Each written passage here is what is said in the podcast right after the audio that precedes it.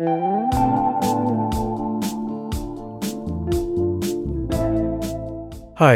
I'm Greg LeFevre, and this is The Compulsive Storyteller.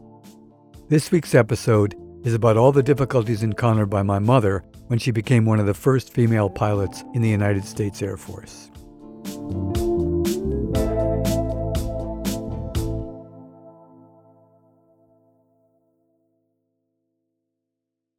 Me too, Mom.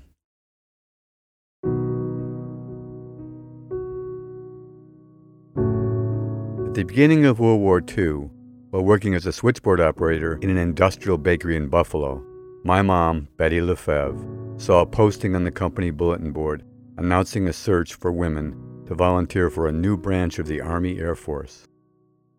The Women's Air Force Service Pilots, also known as WASPs, were being created because there was a severe shortage of male fighter pilots, many of whom had been killed in action. If selected, these women would take an intensive course in both piloting aircraft and also learn to teach male trainees to fly. Then they would be qualified to take over the job of training new pilots, thus freeing up the existing male flight instructors to fight in Europe. Just before she applied for the WASPs, my mom got married, and a photograph of her and my dad was featured in the Buffalo Gazette. They were using part of their combined income to buy war bonds. In the feature photograph, he looked smart in his crisp new Army uniform, and she was dressed in the fashion of the day a printed silk summer dress. They were a handsome couple doing the right thing to help in the war effort. My mom only had a high school education, but she was what they called back then a can do girl, with plenty of self confidence. She was also a savvy test taker and possessed the requisite manual dexterity to fly a plane. It was no surprise that she decided to take up the challenge of joining the first batch of female pilots. Only one in ten applicants were chosen, and sure enough, she was one of them. Within a few weeks, she was headed to an Air Force base in Sweetwater, Texas, where she learned to fly.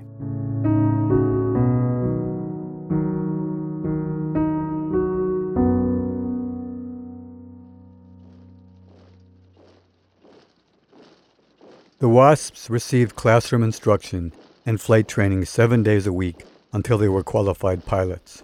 It was a pretty heady trip for her and her classmates because by the end of their short training period, they were considered to be officers and had to be saluted by enlisted men. I remember when I was listening as a young boy, her telling friends and family how she felt the first time a couple of men had to snap to attention and salute as she walked by.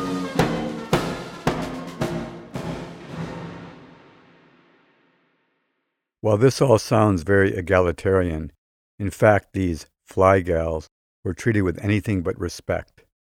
If in 2020 the Army and Air Force are still coping unsuccessfully with the harassment of women in the ranks, imagine how things were back in 1939. Hazing of all sorts took place. The spectrum ran from whistles, catcalls, and stolen bras and panties to unwanted touching, grabbing, fondling, and sometimes much worse. This was often the norm in the civilian workplace back then as well. I can only speculate as to why these women rarely complained, but perhaps on one side it was because of their patriotism and sense of duty in wanting to assist in the war effort, and on the other, the reality that there was really no official way to file a complaint, not to mention the fear of retribution for speaking out. Whatever the case, these female pilots endured a lot. Upon graduation from the training program, my mom started as a flight instructor in Sweetwater, and it wasn't long before she had to endure her first men will be men experience, and it was a dangerous one. She was giving a final flight test to a prospective male pilot in an AT 6 training aircraft. The plane seated two people, one behind the other, trainee in front and trainer behind, both under a clear domed canopy.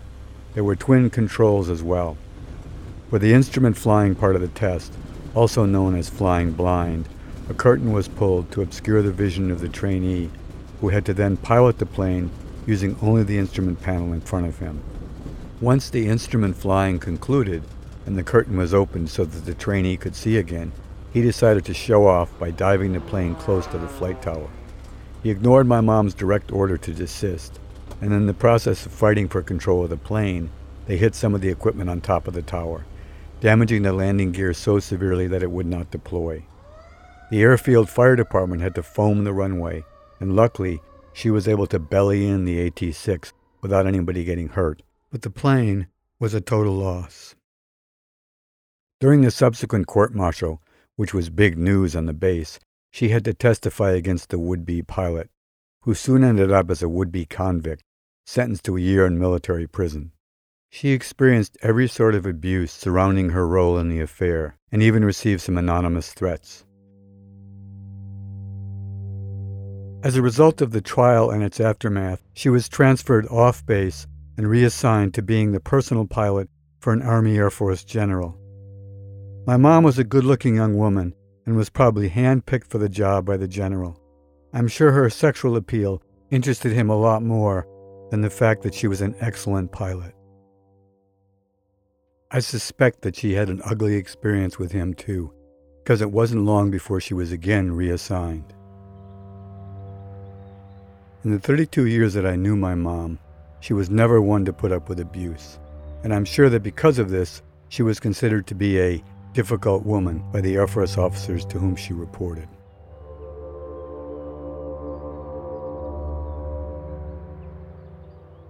Her next assignment was to ferry airplanes around the country. One story from this period that she told many times over her life was completely emblematic of her whole experience in the WASPs. The first assignment in her new job was to fly a P 38 from Detroit, where the plane was manufactured, to Atlanta, where it was going to be deployed. The P 38 was at the time the biggest, fastest fighter bomber in the world.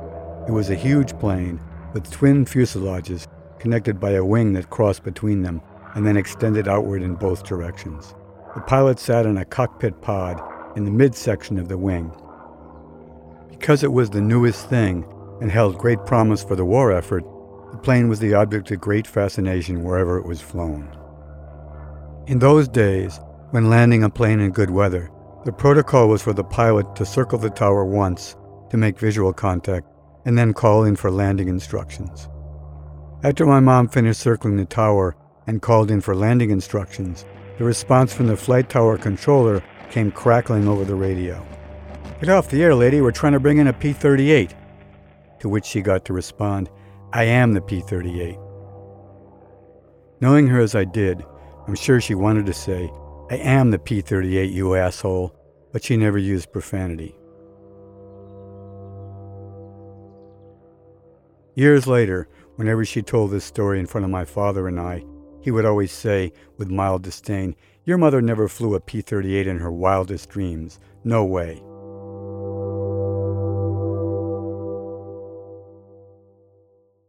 At the end of the war, when she was being discharged from the Air Force, with my dad still serving in France, she was offered a job to be the world's first female flight controller at LaGuardia Airport in New York. In a telegram, my father ordered her to refuse the job and return to Buffalo and wait for him, which she did. She never really forgave him for this and kept the telegram till the end of her days. After the war was over, both my parents returned home to civilian life. When I was born, along with a whole generation of other baby boomers. My dad took a job with AT&T, starting as a pole climber. He quickly rose through the ranks and was transferred to Albany, New York, where the family moved when I was a toddler. Since my mother didn't know anybody in her new town, and my father was working long hours at his new job, she and I spent most of our waking hours together. She loved to teach, and so when we gardened or drove around together or went grocery shopping, there were always lessons. I can barely remember now, but when I was three, we pulled up in front of a grocery store in our new Studebaker, and she gave me some money and sent me in to buy a loaf of bread, explaining how much change I should get back. I didn't want to go, but she insisted, refusing to continue driving until I complied. After a few such missions, I began to enjoy all the attention I got from the in store audience. Our best experiences were the times when we flew around together I felt very proud to have such a special mom who was a pilot. My parents owned a small plane, called a Piper Cub, and she and I would fly all over upstate New York together. Some of my earliest and fondest memories were about looking down over the aerial landscape from the back window of their plane. She loved pointing out how slowly the cars below appeared to move, the different kinds of clouds in the sky that we both loved flying through, particularly the little puffy fair weather ones that we could whoosh through in the blink of an eye. She also never tired of pointing out the intricacies and beauty of the natural terrain below meandering rivers and streams, wave patterns on lakes, and the green patchwork of the farm fields of upstate New York.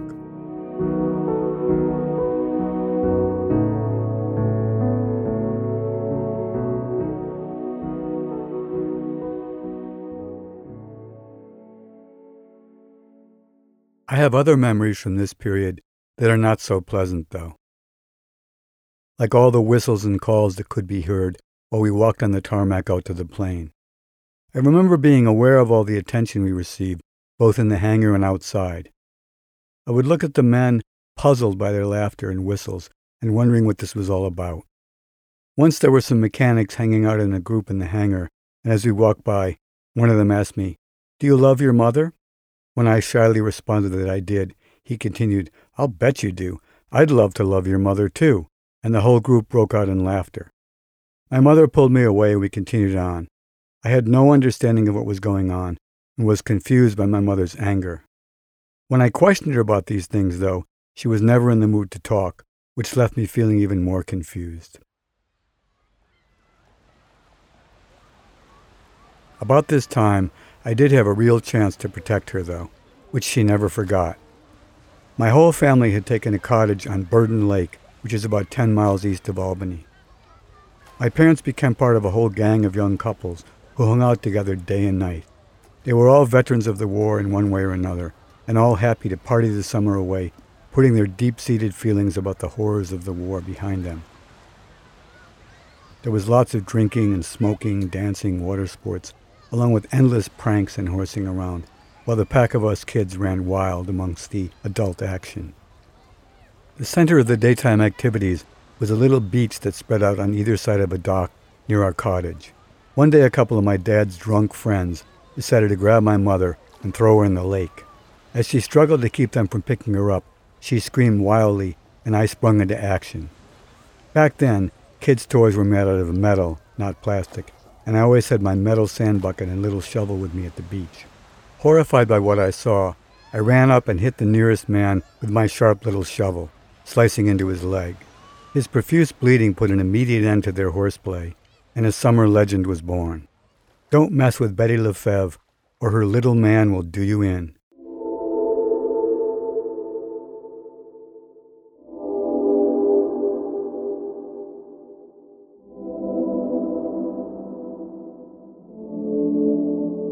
During our time at the lake, my mom and I still flew around together. When we took off or landed, the snide remark still rankled both of us. We also had many more positive bonding experiences. In my early teens, with her encouragement, I started taking aerial photographs with my little Kodak Brownie box camera that she had given me for a birthday present. She was very enthusiastic about our photography flights and about the photos that I took. Her eye for interesting configurations in the landscape helped train my eye.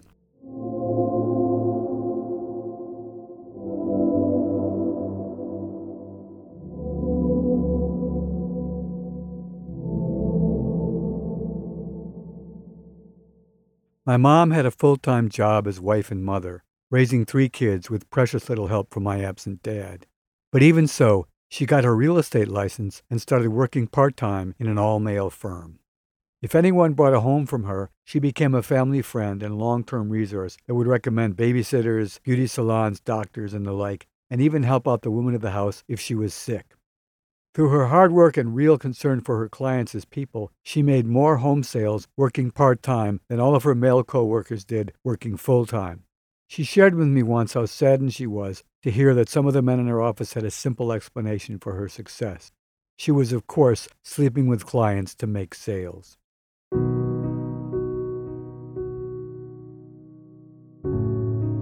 My mom had a lifetime of dealing with difficult men, not the least of which was my father. While I saw firsthand as a kid many of the things she went through, I never realized what a toll it took on her. Once I left home for good, it became obvious over the years, in our frequent telephone conversations, that she was severely depressed. I always did the best I could to buoy her spirits, but my encouraging words never helped for very long. Around the time that she turned 60, I sent her a copy of the Penguin edition of Vincent van Gogh's letters. I just finished them and wanted to share with her how moved I was by Theo's support and encouragement for his brother Vincent, which reminded me of my mom's lifelong support for me as an artist. I didn't take into consideration, however, how depressing she might find the letters. She called one day a few weeks later and asked, Why don't I fly over to Boston and pick you up and we can fly to Block Island for the weekend? I have a girlfriend who's offered me a house there. Oh, Ma, I'd love to, but I can't. I'm like totally behind finishing up this grant proposal. We chatted a little longer, and she seemed sad and then hung up, but I didn't think much about it. That was the last time I ever spoke with her. She ended her life a few days after that call. Her suicide note, in an envelope addressed to me, was propped up against Van Gogh's letters, which sat on top of her bedroom dresser. That was the saddest day of my life.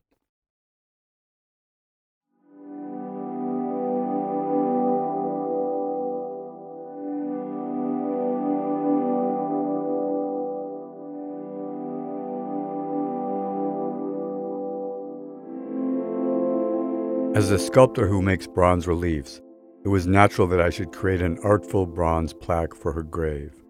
I envisioned it featuring an image of a small plane and a few lines about her enthusiasm for flying and for life. Every time I entered my studio to work on the plaque, however, I would get a big lump in my throat, feel totally depressed, and be completely unable to continue. This inability to complete the work went on for weeks and months and ultimately years. She lay in an unmarked grave for three years while I felt incredibly guilty and struggled to complete the project. Finally, I got some professional help to overcome this block, and in one session, my therapist made an observation that changed everything. He gently suggested, Maybe the plaque for her grave is the last thing you can do for your mom, so you're taking your time. Somehow, the dark clouds lifted, and I was able to finish the project. The bronze plaque that I created features a relief carving of the AT6 that she was so fond of and reads Betty LeFevre, 1917 to 1977, a woman of great energy and enthusiasm, and a fine pilot.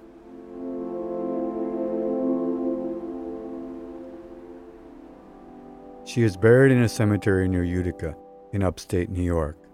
The cemetery has no headstones, only bronze plaques set at ground level in the grass. Her grave is located at the top of a hill, close to a couple of tall Italian cypress trees, with a beautiful view of the rural landscape that she loved so much, and lots of sky above.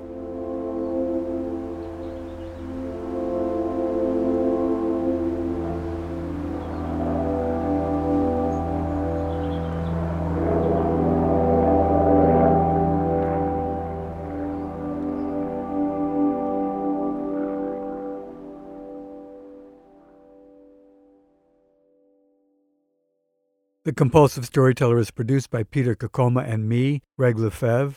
This week's episode featured an original score by Peter Kokoma, who made our theme music as well. If you enjoyed this episode, we'd love your help sharing the show. Please subscribe to The Compulsive Storyteller on Spotify or wherever you listen to podcasts, and it would be great if you could leave a review. Follow the show on Instagram at The Compulsive Storyteller and check out our website for more information at thecompulsivestoryteller.com. Thanks for listening and if you don't like this one, the next one will be another story.